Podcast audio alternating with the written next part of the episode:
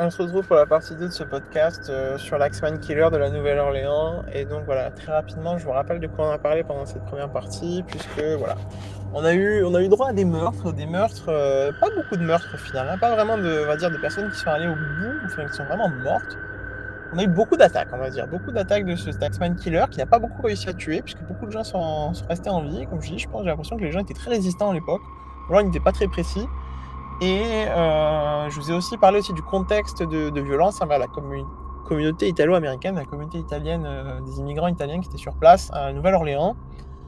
Contexte euh, vraiment violent, un contexte de, on va dire, de limite, de, voilà, de, volonté d'exterminer cette communauté, de s'en débarrasser en tout cas. Et, et avant de se quitter, je vous ai parlé d'une lettre, une lettre venue tout droit de l'enfer. Le tueur a écrit, a écrit à la police et je vais, vous raconter tout ça dans cette deuxième partie. Après, le, faux témoignage dont je vous ai parlé aussi, d'autres meurtres très similaires ont eu lieu. Cette fois-ci, ils sont allés au bout. Euh, euh, deux, trois personnes encore ont été tuées, on va dire, par, l'Axman Killer, tuées à coups de hache. La ville de Nouvelle-Orléans en panique totale, vous, vous imaginez très bien. Mais euh, c'est une lettre, une lettre écrite par l'Axman Killer envoyée envoyé un journal local et du coup adressé aux habitants de la Nouvelle-Orléans qui a fait plonger euh, cette ville dans, une, panique complètement incontrôlée et, euh, je vais vous expliquer pourquoi. Déjà, euh, il explique dans cette lettre qu'il va frapper de nouveau, le tueur va frapper de nouveau, il va dire je vais tuer encore, je vais tuer de nouveau, mais, mais, il va épargner ceux qui écouteront du jazz.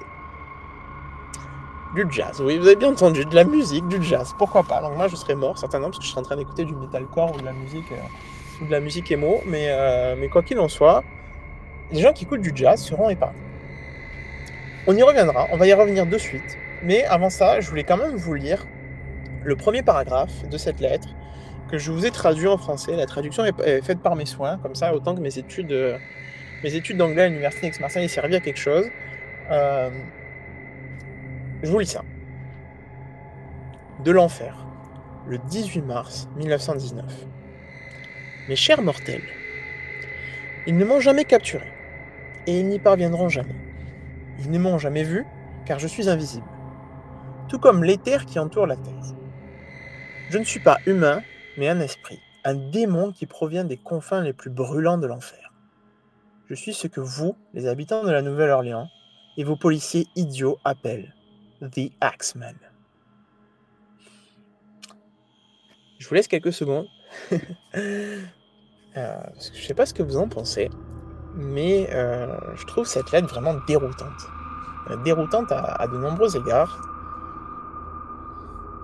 Déjà, est, elle est titrée, on va dire, elle est située en enfer, de l'enfer, du coup en anglais From Hell, le 18 mars 1919. Il s'adresse aux habitants de la Nouvelle-Orléans en leur disant Mes chers mortels. Qu'est-ce que ça signifie? Ça signifie que lui n'est pas mortel, lui est déjà. Il est déjà passé, il est déjà passé de l'autre côté, il est déjà. Il est déjà. Je sais pas, ressuscité d'une façon ou d'une autre, ou c'est un fantôme, ou lui-même est immortel. Vraiment une lettre mystique, surprenante, déroutante. Pourquoi ce tueur nous explique-t-il qu'il est invisible? Se sent-il invisible aux yeux de la société? Ou bien a-t-il pris goût au fait d'échapper à la police Et en ce sens-là, je reviens, à, je reviens à la, première description qui avait été faite du tueur, comme une personne qui avait à la peau noire. Est-ce que, est-ce qu'il se sentait euh, du coup invisible euh, aux, yeux de la société euh, parce qu'il était d'une communauté, une communauté que la société ne voyait pas? Et d'ailleurs, d'ailleurs, ça, pour moi, ça peut, même si c'est un livre qui est sorti plus tard, en 1952, euh, livre de Ralph Ellison, The Invisible Man, qui parle voilà, d'un Afro-Américain comme disant qu'il est, invisible.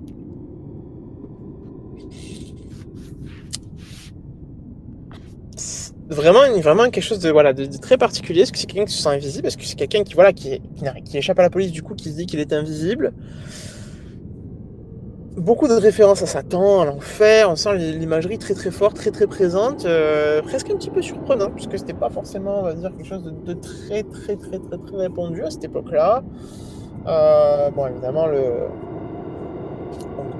donné la peur des, protestants, de, des catholiques d'une manière générale, des chrétiens de, l'enfer et même toutes les religions. Mais voilà, les, communautés, en tout cas religieuses, qui étaient présentes à cette époque-là en Nouvelle-Orléans, c'était voilà, surtout des, catholiques, des protestants, mais aussi des, voilà, des chrétiens catholiques, chrétiens protestants, beaucoup de catholiques du coup avec les Italiens, et beaucoup de protestants avec les, les, voilà, les, les gens qui étaient déjà là, les blancs, on va dire.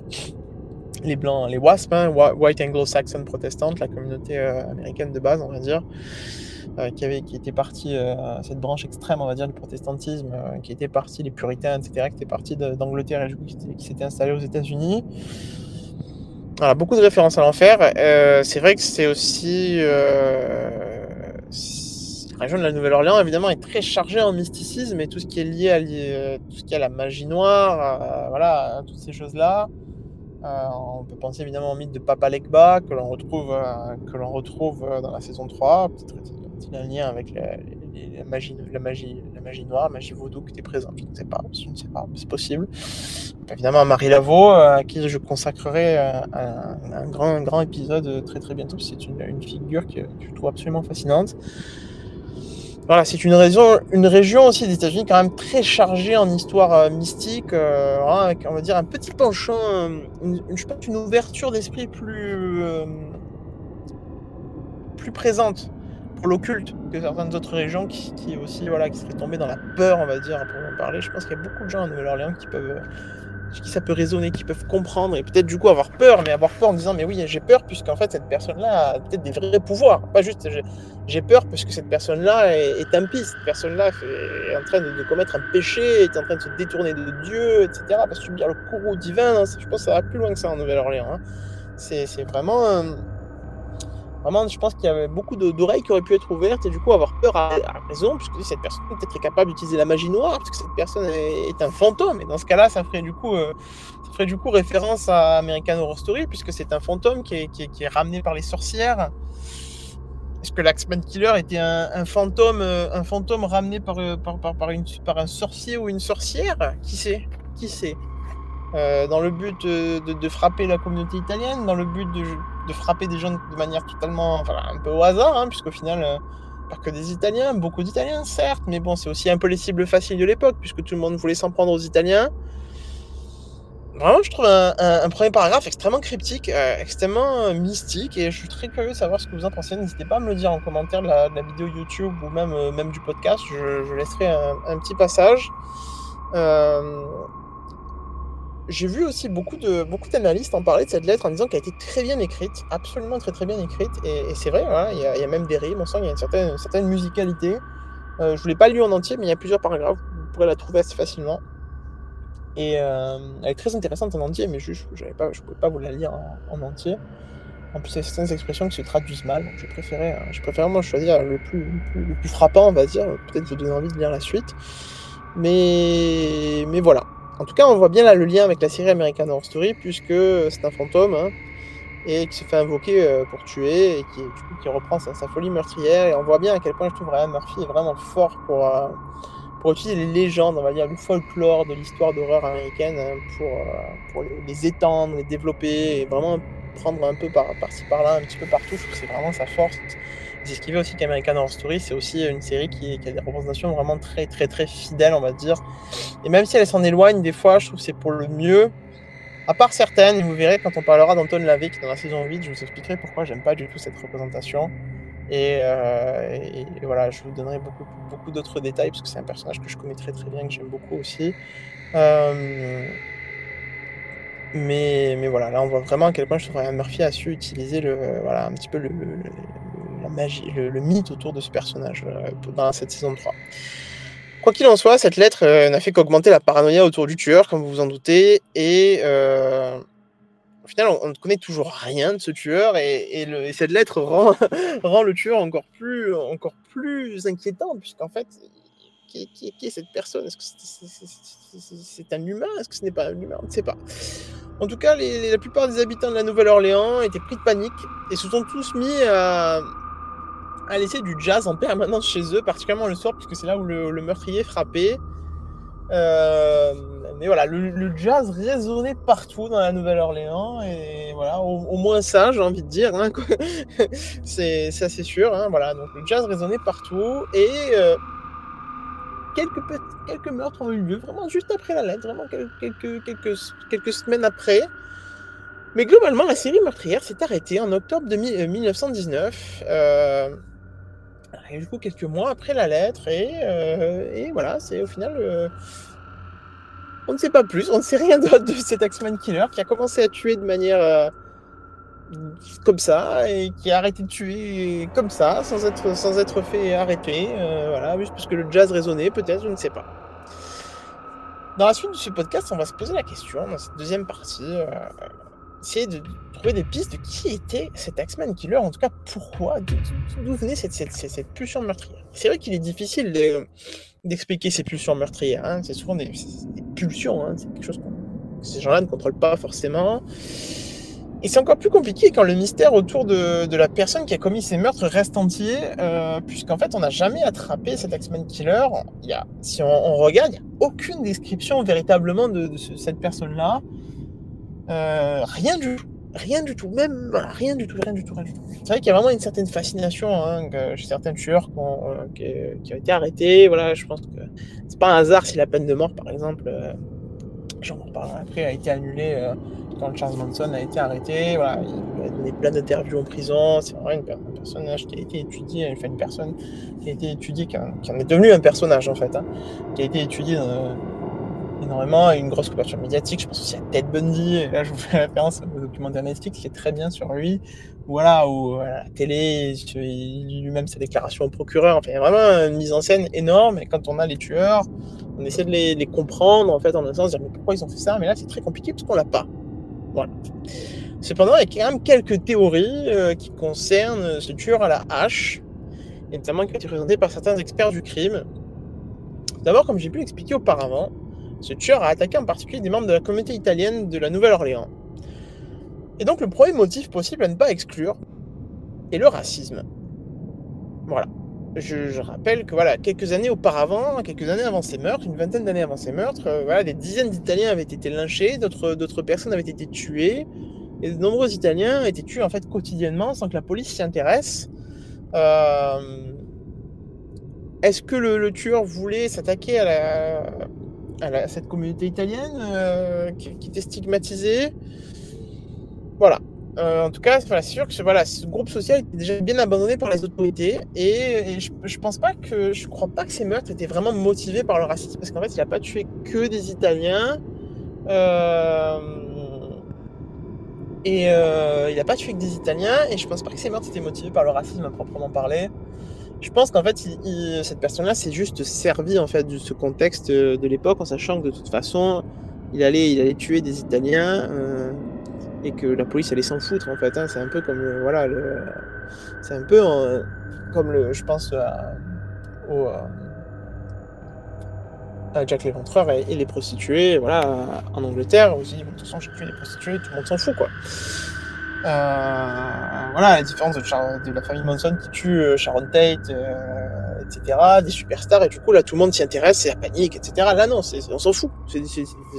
la police s'en foutait de toute façon, puisque c'était des Italiens qui, de toute façon, là, pour eux, c'est bon débarras, quoi. Donc voilà, je pense pas que ce soit le racisme, c'est une des, possibilités qui a été mise en place. Je crois pas que ce soit, je crois pas que ce soit le cas, hein, quoi qu'il en soit. En tout cas, il y a quand même beaucoup de membres de la communauté italienne qui ont, qui ont souffert de, de, ces meurtres, que ce soit des gens qui sont morts directement des mains de, ce tueur, mais en fait, il y a beaucoup de gens qui sont morts, comme j'ai dit, par, un peu par proxy.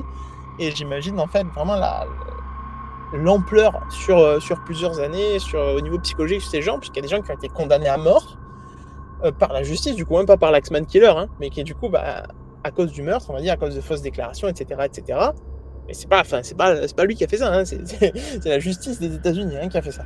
Voilà. Ou, euh, voilà, ou d'autres personnes qui sont jetées en prison et on imagine évidemment ostracisées par la communauté. Voilà, parce que quand on dit vous avez tué votre femme, forcément les gens ont plus envie de vous parler, hein, c'est logique. Euh, donc, voilà. Donc, au final, beaucoup de gens, euh, beaucoup, de, beaucoup, de, beaucoup de crimes impunis, beaucoup de, beaucoup de, victimes un petit peu en lien, pas forcément direct. Et on voit, je pense, que cette communauté italienne a été en fait utilisée parce qu'elle été très stigmatisée euh, à l'époque. Une autre théorie qui a été proposée par des spécialistes du crime est que ces meurtres étaient reliés à une volonté de, tuer des femmes, ou en tout cas d'avoir des relations avec elles. Et le tueur serait une espèce de sadique qui voulait massacrer leur mari quand il ne pouvait pas avoir des relations euh, avec, euh, avec, avec ces femmes-là. C'est quelque chose d'assez plausible, il me semble, puisqu'il y a beaucoup de couples en fait qui ont été frappés. et, et, du coup, on peut aussi penser à American Horror Story, puisqu'il a une relation avec, Fiona, et puis ça marche pas trop, etc. etc. C'est quelque chose de possible, hein, c'est quelque chose de possible. Est-ce qu'il n'y avait pas. Voilà, en plus, il y a, il y a quand même il y avait des, histoires avec des, maîtresses. Euh, des, personnes qui été accusées à tort. Je trouve qu'il y a quand même, euh, c'est quand même quelque chose qui, qui, voilà, qui sera difficile à prouver. il n'y a pas du, beaucoup de, de, de, pistes. Je sais qu'il y avait, voilà, il y avait, il y avait une personne qui avait été euh, plus ou moins, plus ou moins comme étant un potentiel, potentiel suspect extrêmement en Californie quelques années après, mais pas rien. Je voulais, j'en ai pas, j'ai pas plus mentionné que ça parce que rien de très rien de très plausible au final. Et c'est vrai que bon, en tout cas, on voit que c'est quand même des couples qui sont attaqués hein, quand même. Hein. Et, euh, et, et, j'ai plutôt l'impression, on va dire, que voilà, à part quand c'est des suites d'accidents, il y a globalement beaucoup de, beaucoup de femmes qui s'en sont sorties au final hein, dans, ces, dans, ces, dans ces histoires. Est-ce que, est-ce que voilà, ils voulaient pas se débarrasser des maris pour les avoir pour elles C'est vraiment une, une, piste quand même, je trouve assez, assez intéressante. N'hésitez pas à me dire en, commentaire ce que vous en pensez. Je serais très curieux de savoir quel est votre avis. Et enfin, la dernière théorie qui est relativement et aussi bizarre que ce soit, puisque de toute façon, on n'est plus. Euh, ce mot bizarre, il veut plus rien dire hein, dans ce podcast, hein, mais quoi qu'il ça aussi, aussi invraisemblable soit-il, c'est que cette personne aurait commis ces meurtres afin de promouvoir le jazz. Alors la musique peut pousser au crime. Euh, on y reviendra quand euh, on parlera euh, notamment de Charles Manson, qui a écrit plusieurs chansons pour les Beach Boys. Peut-être que vous le saviez déjà, si vous ne savez pas, voilà, vous le saurez. Qui a même sorti un album qui est sur Spotify et autres, voilà, qui écrivait beaucoup de chansons pour beaucoup de groupes de l'époque. Et ces, et ces membres-là des groupes récupéraient les chansons et ne le créditaient pas ou disaient ouais, ouais, non mais ta chanson elle est pourrie, mais en fait mais en fait, euh, bah, en fait, les utiliser. Il y a une chanson de, euh, Charles Manson qui s'appelle Cease to Exist et une chanson des Beach Boys qui a un, titre quasiment similaire, le même rythme. Enfin bref, c'est vraiment une copie. Et donc c'est vrai que ça avait beaucoup motivé en tout cas la haine euh, de Manson envers, envers les Beach Boys et, et du coup pour commettre les meurtres. Mais on y reviendra. C'est pas, pas le sujet de ce podcast, quoi qu'il en soit. La musique, en tout cas, peut pousser au meurtre, euh, puisque voilà, voilà. Mais dans ce cas-là, en fait, cette lettre a eu un impact extrêmement positif sur la musique en Nouvelle-Orléans, puisque, et en fait, ces meurtres aussi d'une manière générale, puisqu'à cause de la peur, euh, tous les clubs de musique euh, qui étaient présents s'étaient mis à jouer du jazz en permanence. Euh, plein d'artistes de jazz qui marchaient pas forcément se retrouvent au final à être invités à jouer dans un bar, à être invités à jouer dans un club, à être invités à jouer dans un restaurant, à faire des concerts. Euh, d'autres artistes composent des musiques expressément sur le tueur. Euh, il, y en a, il, y en a, il y en a qui, ont été faites, plein en fait, plein, plein, plein, plein, plein. Euh, des musiques de jazz dans lesquelles ils implorent le tueur de ne pas les tuer sur un, son de jazz, etc., etc. Et en fait, c'est vraiment ces meurtres et cette lettre plus particulièrement. En fait, cette lettre est venue appuyer les meurtres.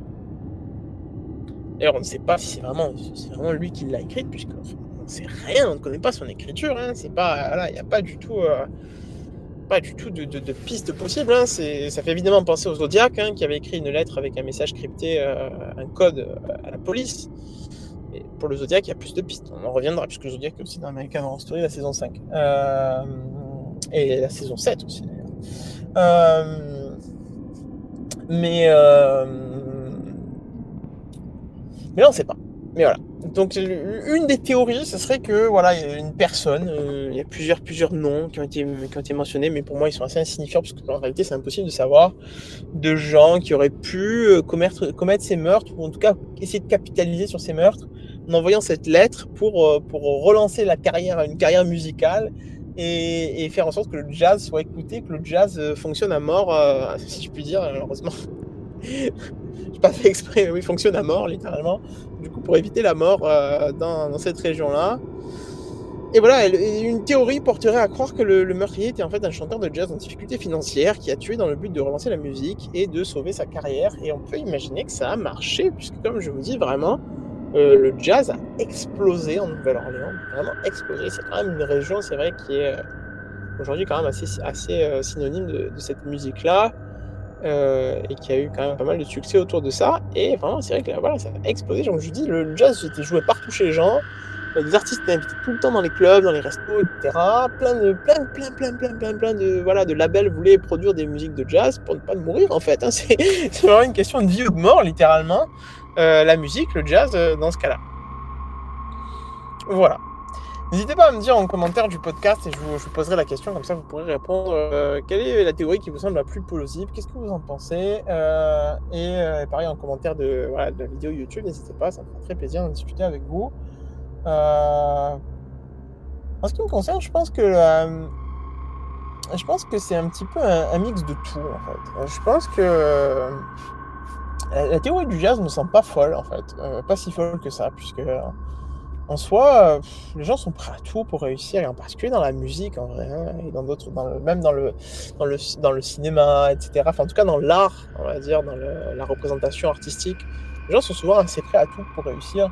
Je dirais quand on est en difficulté financière, on a tendance à des fois être dos au mur, et je, enfin, je, justifie pas, mais en tout cas, je peux imaginer que cette personne-là, une personne évidemment, on n'est plus là, hein, on n'est plus dans le jugement, se dire cette personne-là a un souci, machin. Évidemment qu'elle a un souci, personne ne fait ça Personne ne fait ça quand tout va bien, c'est pas ça le sujet.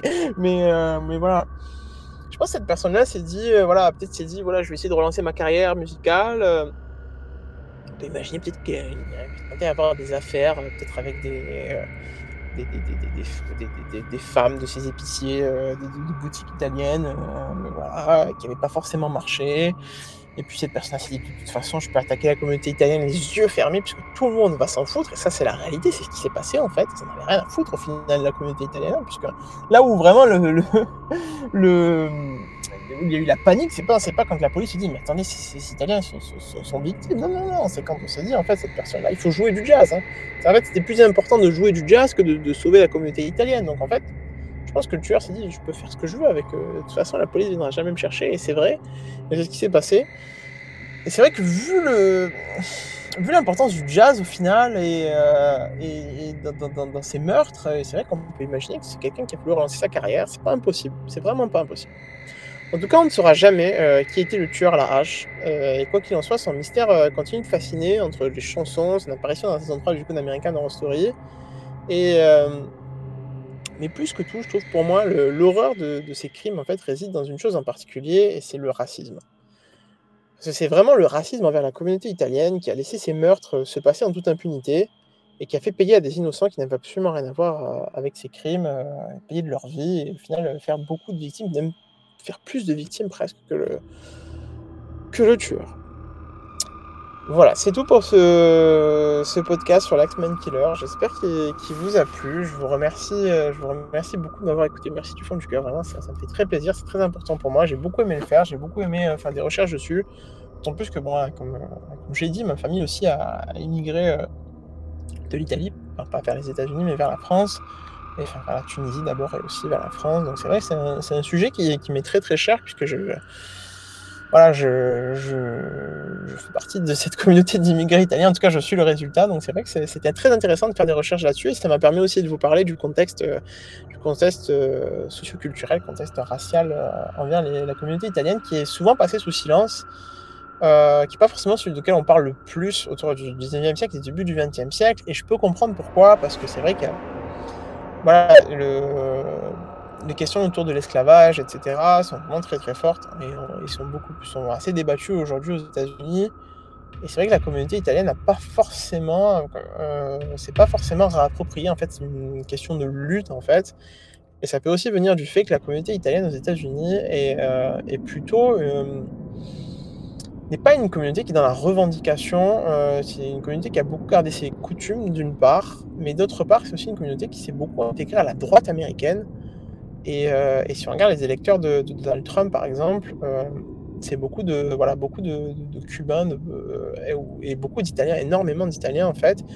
Et beaucoup de gens qui sont intégrés à la droite américaine et qui ne sont pas forcément dans une logique, on va dire, de, réappropriation historique et de, mise en avant de, ce qui s'est passé, mais qui sont en fait plutôt, voilà, plutôt, plutôt à pointer du doigt la souffrance des autres, qui n'est pas, pas forcément une communauté très ouverte, on va dire euh, au, niveau, au niveau social, pas très ouvert dans, dans l'échelon politique américain. C'est plutôt une communauté de droite, voire d'extrême droite en vrai. c'est vrai que c'est peut-être pour ça qu'elle n'a pas encore approprié cette histoire. Et c'est peut-être pour ça qu'on n'en parle pas tant que ça au final. Voilà. Merci beaucoup d'avoir écouté ce podcast. J'espère vraiment qu'il vous a plu. On se retrouve euh, très bientôt bah, dimanche prochain, puisqu'on va continuer ce, format de sortie où je sortirai les, épisodes, en tout cas le, dimanche, le week-end en tout cas. Le prochain épisode, euh, je peux vous le dire dès maintenant, euh, va consacrer Jim Jones, le gourou qui a inspiré Kai Anderson. Enfin, en tout cas, un de ceux qui a inspiré Kai Anderson dans la saison 7 de American Story Cult.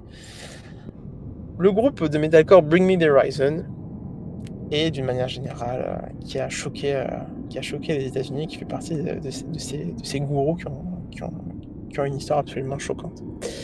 C'était Robopus, c'était Histoire d'horreur. Je vous remercie beaucoup de m'avoir écouté et je vous dis à très bientôt pour, euh, pour de nouvelles histoires d'horreur. Salut, bonne journée.